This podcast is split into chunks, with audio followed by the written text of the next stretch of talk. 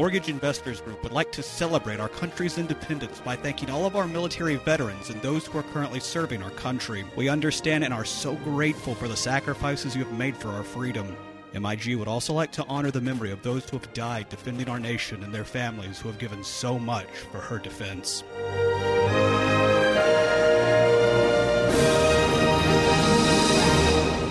Welcome to the Housing Hour with Kevin Ray, a locally produced program devoted to bringing you a fresh perspective on housing, diving into the issues that matter most. The Housing Hour with Kevin Ray is presented by Mortgage Investors Group. Now, Kevin Ray.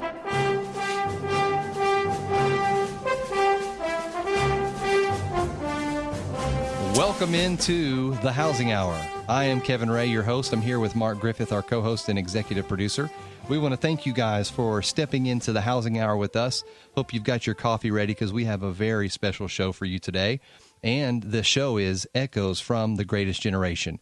We've gathered some folks together from Echo Ridge Retirement Community in Knoxville here, and we're speaking to them about their time and experience, uh, World War II uh, specifically and of course, being that it's part two, you guys um, have enjoyed the part one of this series, and I certainly enjoyed doing part part one. This has been just a great and fascinating part of the the first part was fascinating. I learned so much from those guys, and I sure, certainly appreciate you putting that together. Well, it's a lot of fun bringing all these folks into the uh, studio to record with us, and I appreciate their uh, you know willingness to come in, in with us. Absolutely, and, and you know, the, the takeaway that I had from the last show is just that there really was a sense of unity about what they had to accomplish. Mm-hmm. And that's really kind of been the theme. So without any further ado, we have J.D. Dewhurst. Is that how you pronounce that? Yes. Okay.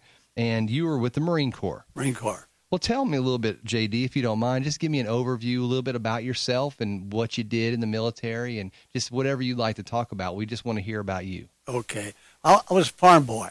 My dad was a farmer, and uh, so I, I, I, grew up on a farm in southern Illinois. Uh, I, I, I, was very interested in, in uh, you know school and going, knowing that you have to go on to school. That's mm-hmm. that's almost a must, unless you have unless you're really pointed in some direction, mm-hmm. which which helps a lot and all that.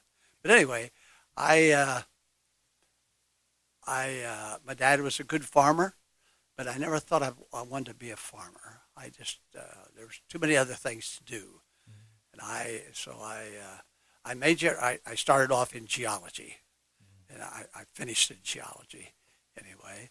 University of Illinois had a good geology school. In fact, in fact, in 1942, Illinois was the was the uh, fourth largest oil producing state in the hmm. wow in, in, the in the country. You know for for uh, the states. Mm-hmm. And and Illinois was just a, was a good good good state, and so I had an interest there. And anyway, I uh, I, I, I, graduated from high school in '42, mm-hmm. and then that fall of '42, I, I, went to the I started at the university uh, in the geology department. You wanted to get into oil. Was kind of what you yeah, wanted to get yeah, into oil. Yeah, geology, yeah, geology, oil, oil. oil was my main interest. Mm-hmm. Uh,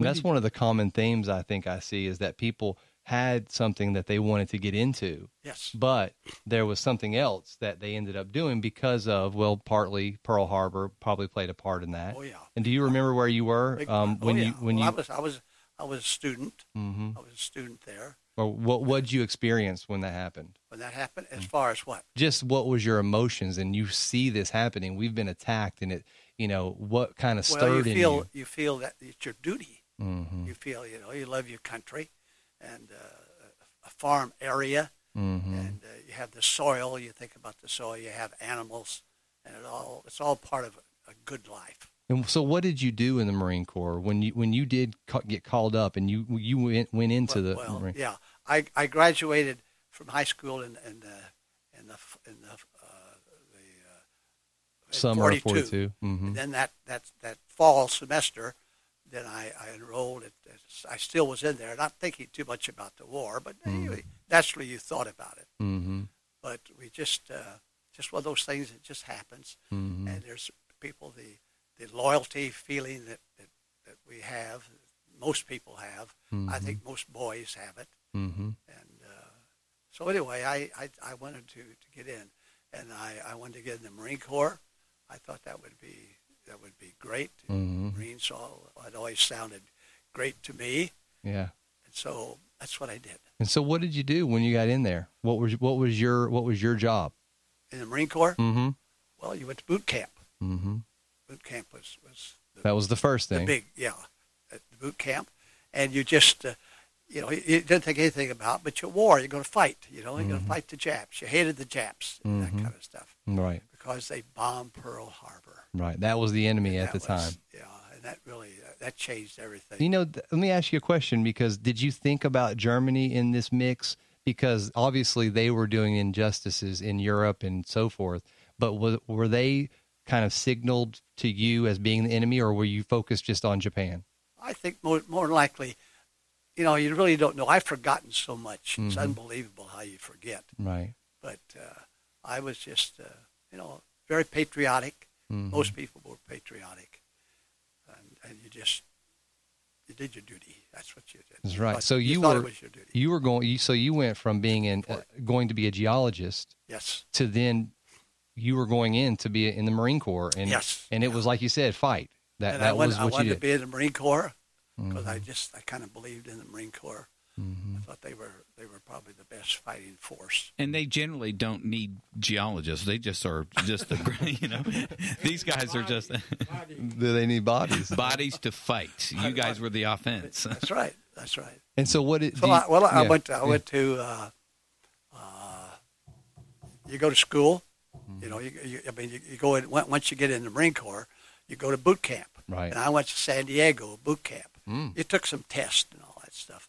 Then Mm. you go in, and it was a. Uh, I don't know. I, I I did. I guess I did well on some of the tests they gave us, or something like that. Mhm. And I was just very. Uh, I not, not that I wanted a career, and I wasn't even thinking about that. I wanted to get in there and Do your war. right? You know what you think about. Mhm.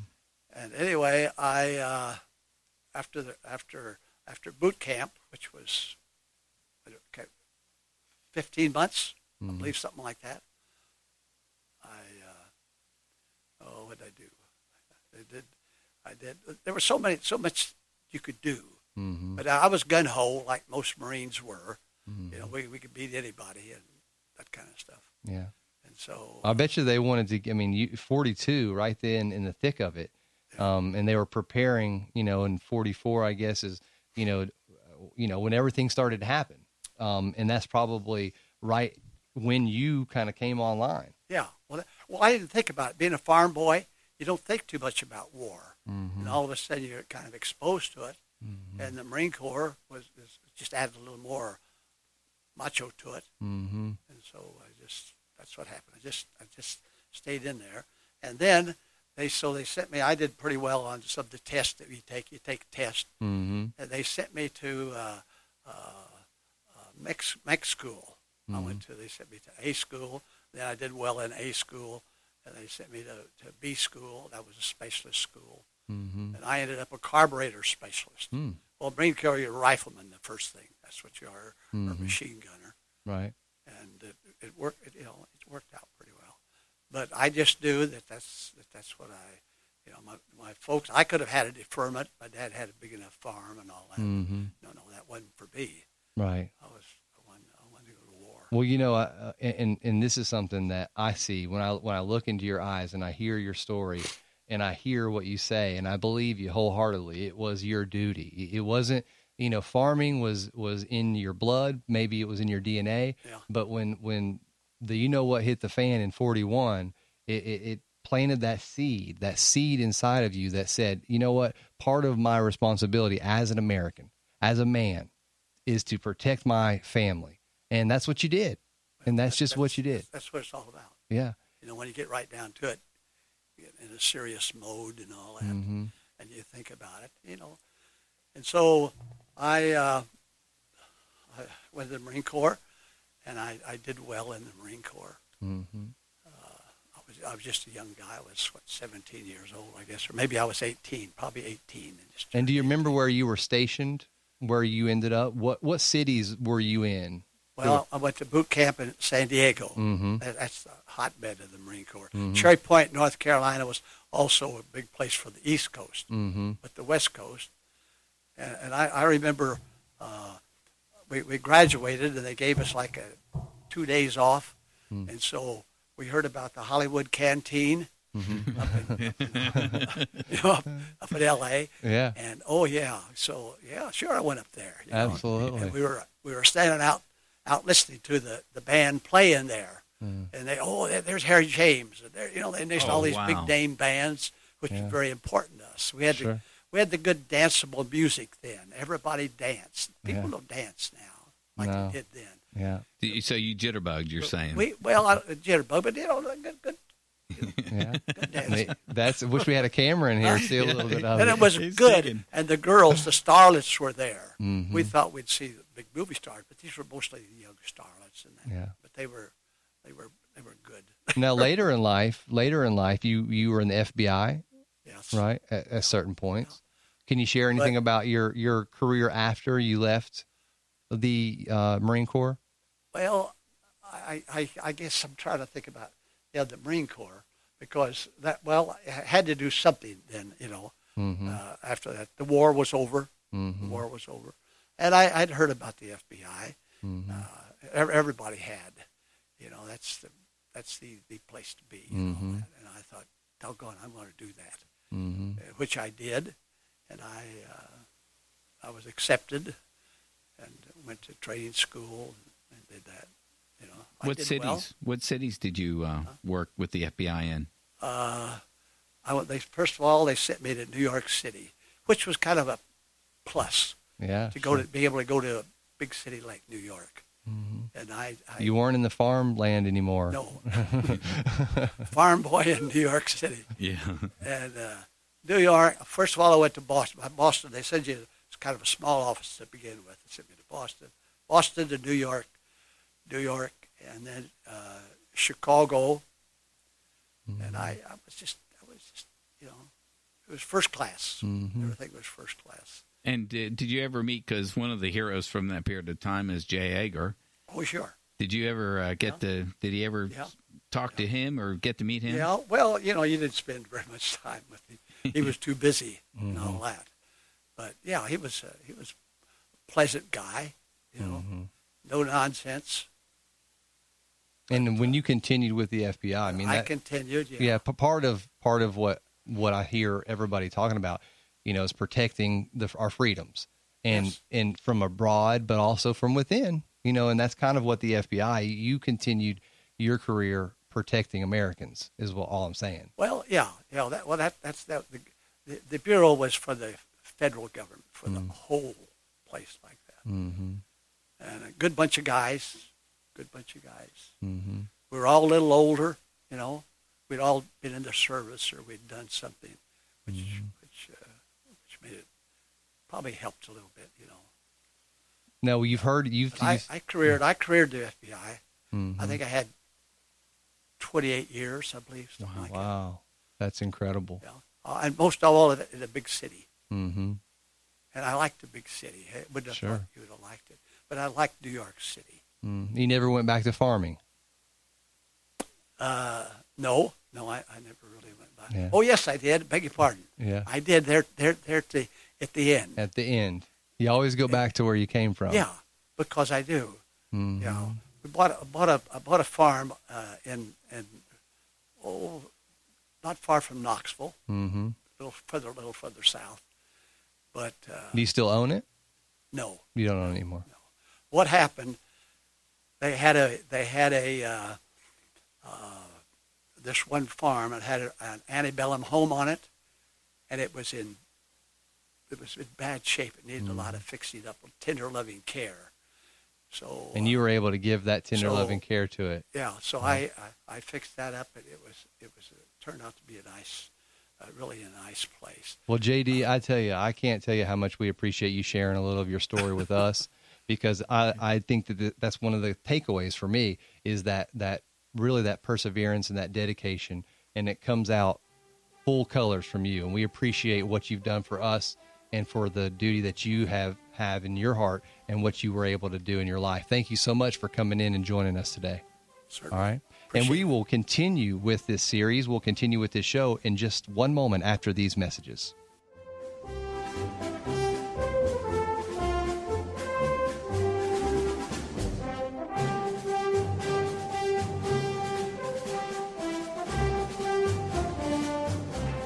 Again, Kevin Ray.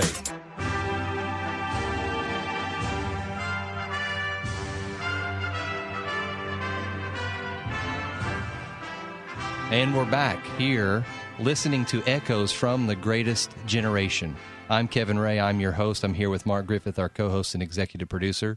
And we are um, kind of looking back and looking back over the history of our country from a military standpoint and all the things that went on in World War II. And um, we're getting ready to talk to our next guest. We also want to thank Knox Homes Magazine for being a sponsor also of this special series that we have. And you can reach the Knox Homes Magazine through the knoxhomes.com. You can contact them there. Thank you to them. Um, and you know, um, there, there's so much, Mark, that I look at Eh, before we get with to Bruce that I look at back happened that back in the 30s. Of course, they went through the Great Depression, and then there was really this this built-in kind of attribute, which was sacrifice and determination and all that they went through in the 30s. So it was almost natural, I think, and I'm not trying to speak for them, but those those characteristics were naturally kind of given in the 40s when all of this came about. it just seems like that generation is so dedicated to a particular service. And um, you know i think looking back to that era everybody questions whether we have that today. And i think we do. I, think, it's there. I think it's inherent. And i think it's because of these guys who were my father. My father was w- World War II. He's not here with us anymore. But these guys are what in, instills that feeling and patriotism and endurance and perseverance through me. And so, and It that's comes great out thing. in different ways, I think. It does. And you know, we as our generation had the September 11th, which Yes. was kind of like our Pearl Harbor, and so we, we, but we're not in the same spot. So without any further, we could talk about that for hours. Without any further ado, we're going to move on to talk with our next guest, and we have Bruce Chamberlain here. Bruce um, comes to us uh, also. He's with uh, he's with the Echo Ridge Retirement Community, um, in way from uh, Science Hill, I suppose, is where he went to high school, right? Yeah, I was deferred long enough to graduate from Science Hill, and Yeah, uh, we had played Knox High two years before. yeah. The year before it was zero to sixty-three. Uh, you beat him that bad, That year we tied them in the mud with uh, right? uh, a fairly good team, and they were state champions. Steve Spurrier was the quarterback. No, no, this is, I'm just kidding. uh, I got well. I won't get into that. yeah. But uh, no, this was uh, when Bob Lund was playing for Knox High in 1944. So you were in the Navy. We tied them in the mud hmm with Johnson City. Yeah, I was deferred until February. hmm Went in the Navy. Um, left Chattanooga in 78 degrees. Got off in Chicago and it was 28 degrees. Whoa. And I didn't see the ground again from Great Lakes uh, until March when I went home for boot camp. Mhm. I came back and went to electrician school and finished up electrician school after the bomb had been dropped. Mhm. But we headed to the West Coast. We didn't know why, but it turned out we were going to become part of the Magic Fleet, a magic carpet that brought the people home from the Pacific. Mm. And um, at Shoemaker, uh, I was sent to um, a ship at Richmond, California, and picked up um, escort carrier, uh, Admiralty Islands 99. It's called um, uh, Kaiser and Crawford. Kaiser had launched it, and it was commissioned just a little over 100 days and it was made out of tin paper or tin foil.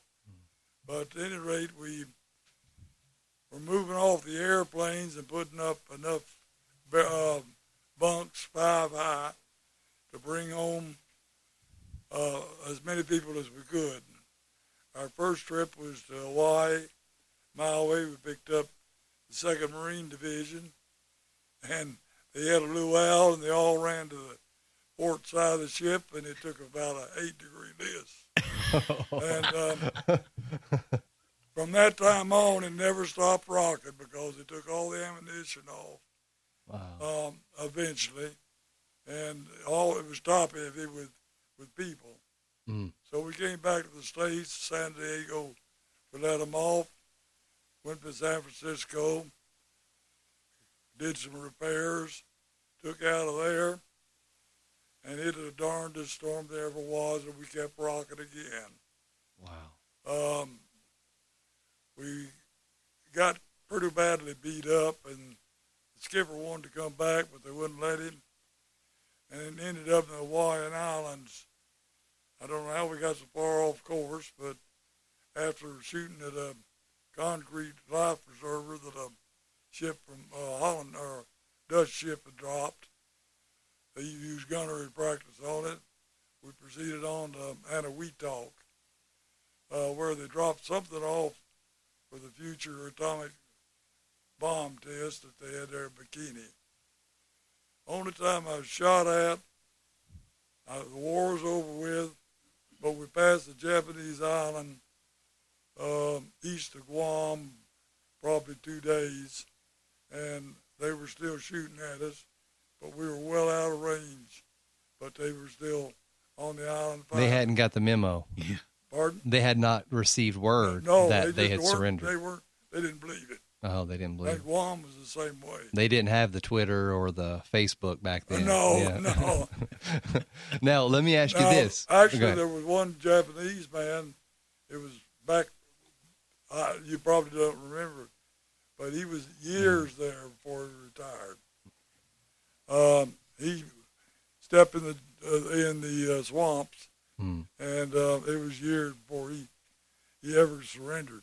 Now, now They were hard hard to give up. let me ask you this because so you know of course we had germany surrender in may of 45 then you had of course hiroshima and nagasaki so you're kind of coming in at the time that this is all finalizing but your role was i think vitally important and that's what's amazing is all of our individuals here today played different roles and had different parts to this production if you will and yours was as instrumental as others and so you were kind of tasked with going and getting these these soldiers and and bringing them home, right? Right. Five high in the bunks, and you're headed out to Hawaii first. You know, you're rocking the boat.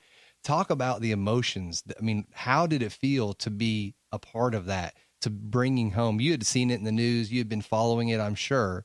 So, talk about how that felt to Well, we picked up the Second Marine Division there in Maui, Mm-hmm, and they had cooled down some. mm-hmm, But they said that when they came there, they were rolling hand grenades under huts to watch them blow up. mm, And uh, they Wow. had calmed down. There, I won't talk about some of the brutal things that they had talked to us about. mm. They had gone in on, I don't remember whether Iwo Jima or which island it was, but they they had taken a beat. Uh, we picked up the Seabees in Guam that trip. We crossed the international date line. It was interesting. Mm-hmm. Fellow below me, I know it was the 3rd of October because it's his birthday. We didn't have the 3rd of October. We were the 2nd of October. He woke up on the 4th. He said, how old am I? but uh, at any rate, it was interesting that in events like that. Yeah. Um, we picked up the Seabees coming back to the States, and there was a poker game going on, three tables, the full length, of, and it only traveled at eight knots. It took almost a month to get from the Guam to San Francisco. And uh, there was a poker game going on. Some fellows went home wealthy. Some home went, went home broke. broke. They paid them uh, three years' pay when they came home. Uh, they had been on most of the islands rebuilding airport, air, airstrips, and that sort of thing. Mm-hmm. And and they hadn't been home in that, that length of time. And so when you're traveling and you're um, talking to these folks, and you know some of them, I mean, they experienced, like you said, absolutely horrific conditions, and the the sights and sounds that they had to record in their minds were probably sights and sounds that I will never ever see, other than in maybe in movies, which will never do it justice. Um, Saving Private Ryan is one that I, I point to that that I've heard from veterans that is one of the most accurate, if not closest to but I, I can't even imagine being the having the, the strength and determination to do things like that. And that so that's what these folks had seen. Well, to tell you a story, my one of my best friends in college at UT, I went here, um, came from Ripley, Tennessee. His whole high school class of boys, only about 15, joined and went in the Marines. He was the only one that came home. Mm. He could never go back to his town again because too many families wanted to, to tell the story how their sons were lost. Mm. So he he was pretty jacked happy. Somebody threw a firecracker in the room. He tore the window out, getting out of it. Mm. Um, they did a pretty good job coming back, I think. Well, I mean, being able to reacclimate yourself to life back home after what was one the bloodiest, you know, four years or or however many um, of American military history at the time. I would assume, right? Um, it, it, it was certainly stressful. Well, one of the other things about bringing all those guys home, there was an impact at home. I wrote a blog uh, on Levittown. Oh, yeah. on that one, the history of suburbia. And one of the things that I found was all those military coming home, which you brought them home, Bruce. Um, all those dumping into these uh, communities presented a lot of problems about economics. Uh, there was shortage of housing, shortage of a lot of different A lot things. of opportunities. A lot of opportunities. so that was that was just another thing that uh, your all's generation had to overcome. You come back from a war, now you got another problem about how to deal with everybody coming back. Well, Jobs. to, to remind you of uh, this is Athens, I think, where the veterans took over the uh, town from the Cantrell regime that was had it blocked, and they went in and took it, uh, the uh, sheriff's office over and ran the sheriff out of town. Where, Wow. where was this? At Athens, Tennessee. Oh, I think Athens. it's Athens, wasn't it? I I, I, have was to look that up. his- that was history. Ah. Mhm. So they And, took uh, it, the military took it over the returning yeah, home boys. Yeah, I, there was there was many instances. The veterans were were respected a great deal, though. Mhm.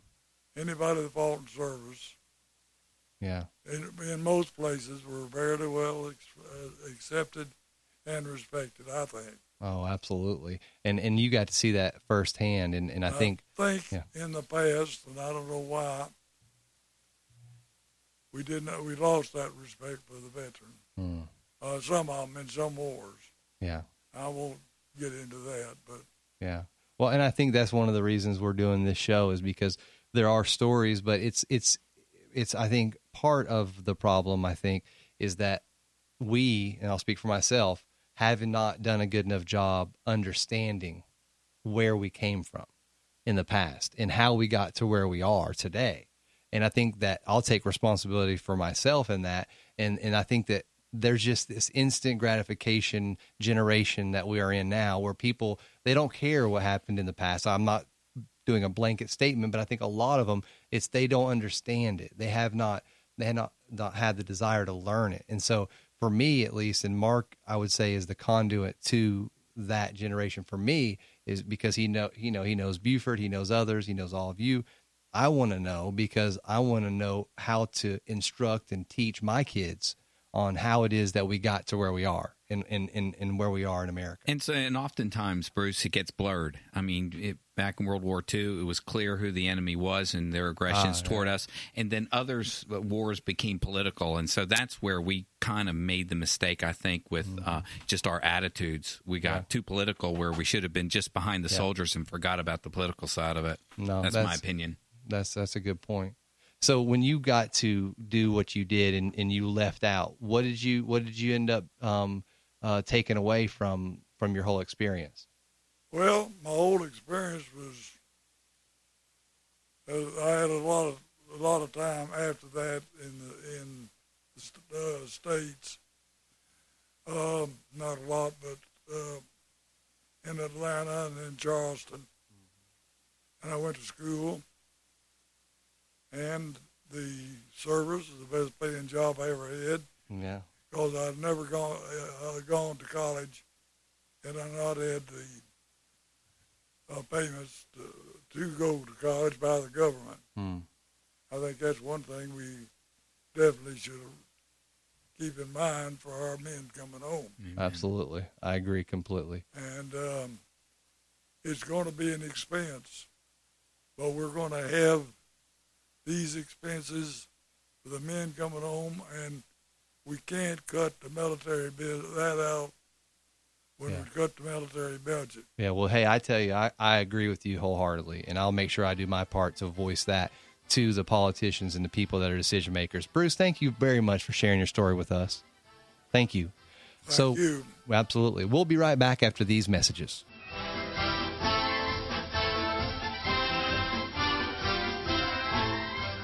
The Housing Hour with Kevin Ray continues, helping you understand what is really going on out there and what to do about it.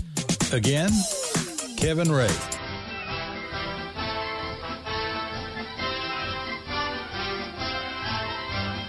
Welcome back to the Housing Hour. Again, this is Kevin Ray, your host. I'm here with Mark Griffith, our executive producer and co host.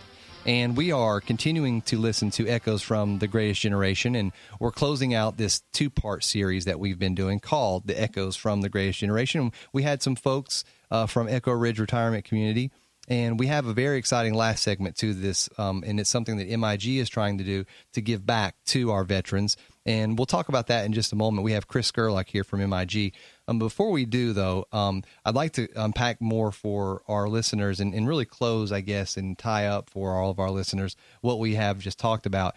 And and you know, we've talked about the characteristics that these folks have, and and we look at my I look at my grandmother, I look at my even my grandfather that died in '86. I knew him a little, um, and he was in Korea, and and you know, I look at all of their their their just their personal characteristics, and, and a couple of them that comes out just really clear is determination, perseverance, and really just not being able to take um, any situation and let it get you down. It's like I, I've got a goal in mind and I'm going to focus on that goal. And no matter what happens around me, no matter what type of I- issues or situations come up, I'm going to meet that goal. And I'm going to put the people in place to get to where I'm going.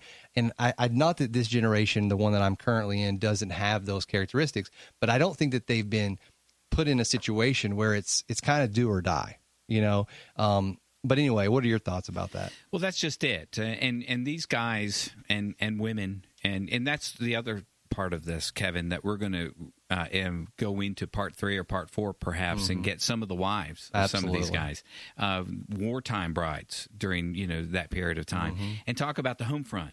Because it was not just the veterans who did their great things on the battlefields and all the service that they did, keeping all the equipment going and you know on and on, mm-hmm. but it was the folks that were at home feeding that war machine by keeping the factories open, making the equipment that they need to have, men and women, keeping the home front. So that was hugely important. And they're just as focused and they're just as driven as their men that were out in the field. We'll definitely have to have me, mommy, my grandmother. Yeah, I'd her love to get her on. That would be great.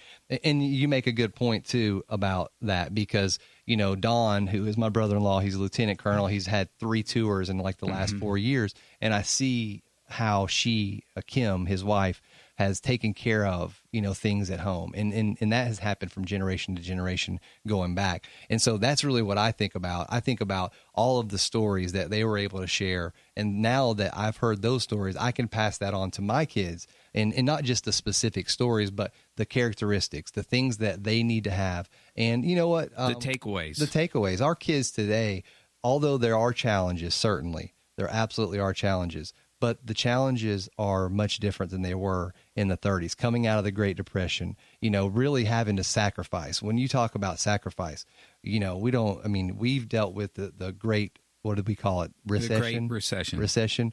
Um, and nothing against it. It was bad, but there wasn't nearly the devastation economically. And then they went right from that to World War II. I mean, Right. it was like right di- directly after, which which actually probably helped get them out of, you know.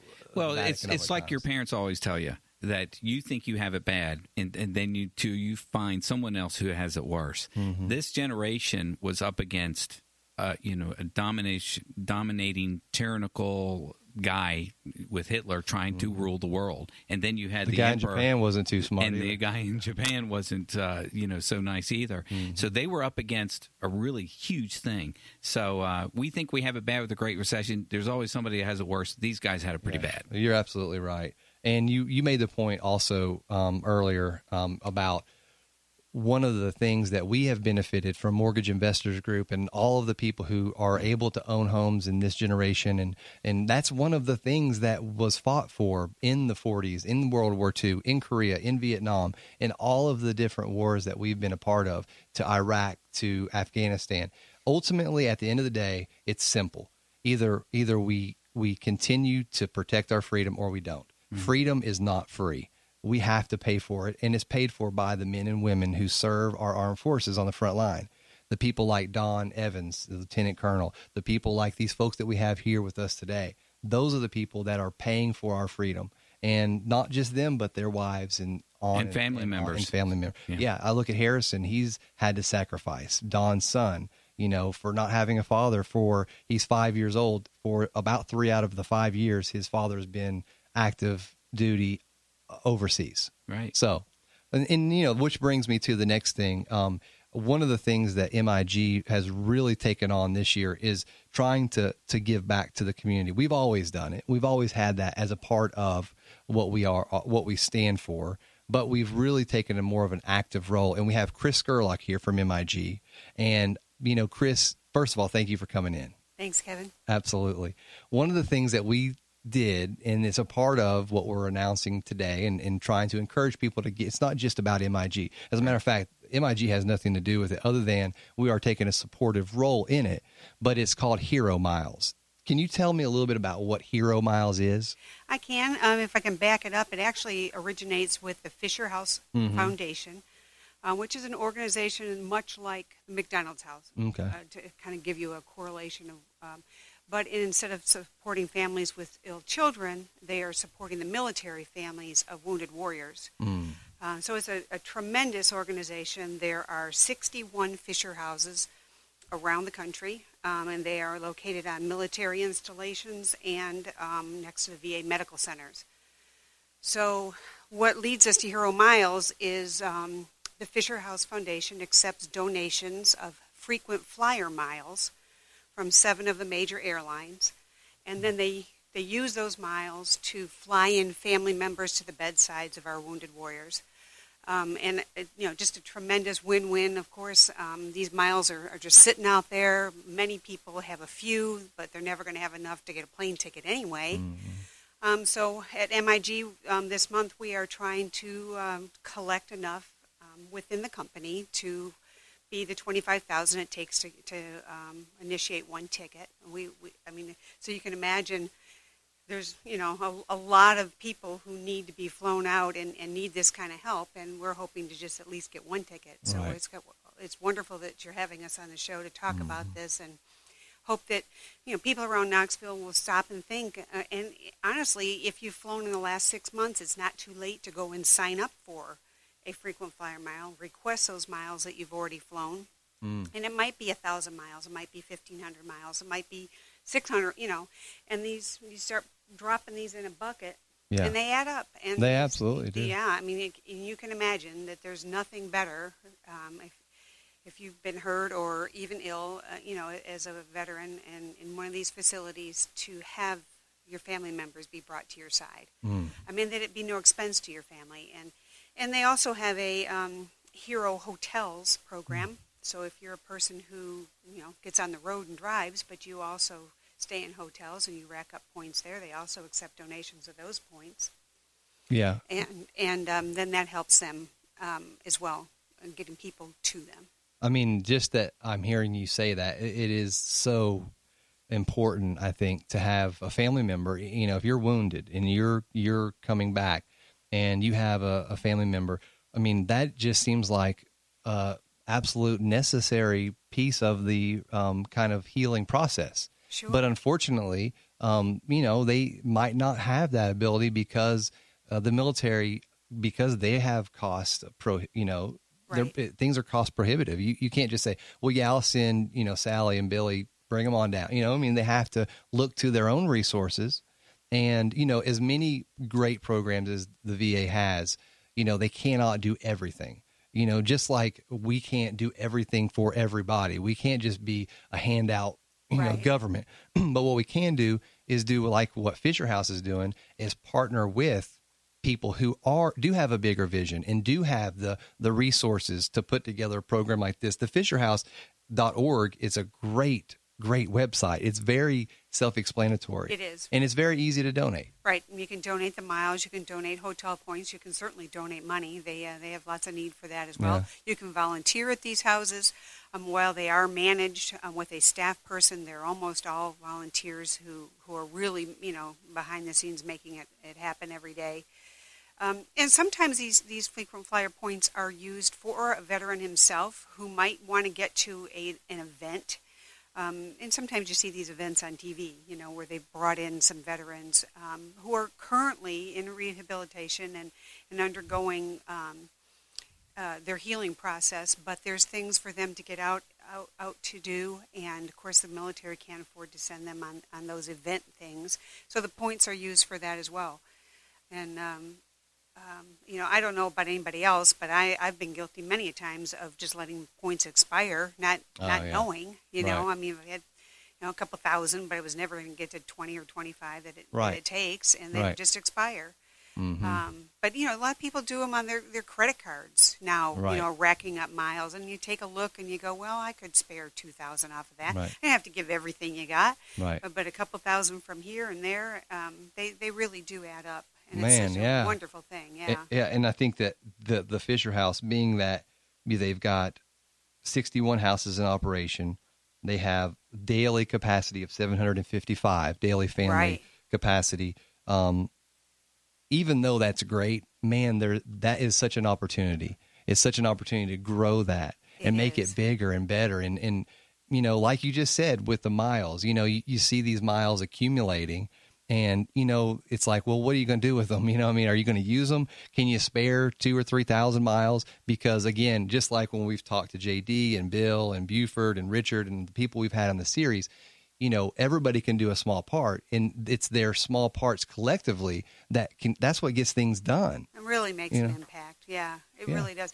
I mean, you know, in, in the beginning uh, uh, of a wounded warrior's path, it might be that the family were able to come. Um, but many times these re- rehabilitations take a long time, and um, you know how how many times can can the family afford to come, or or or okay, mom and dad got there, but what about that best friend that would just really really make a difference um, to, to show up at the bedside? And and uh, the, these things really matter. They Absolutely. really help.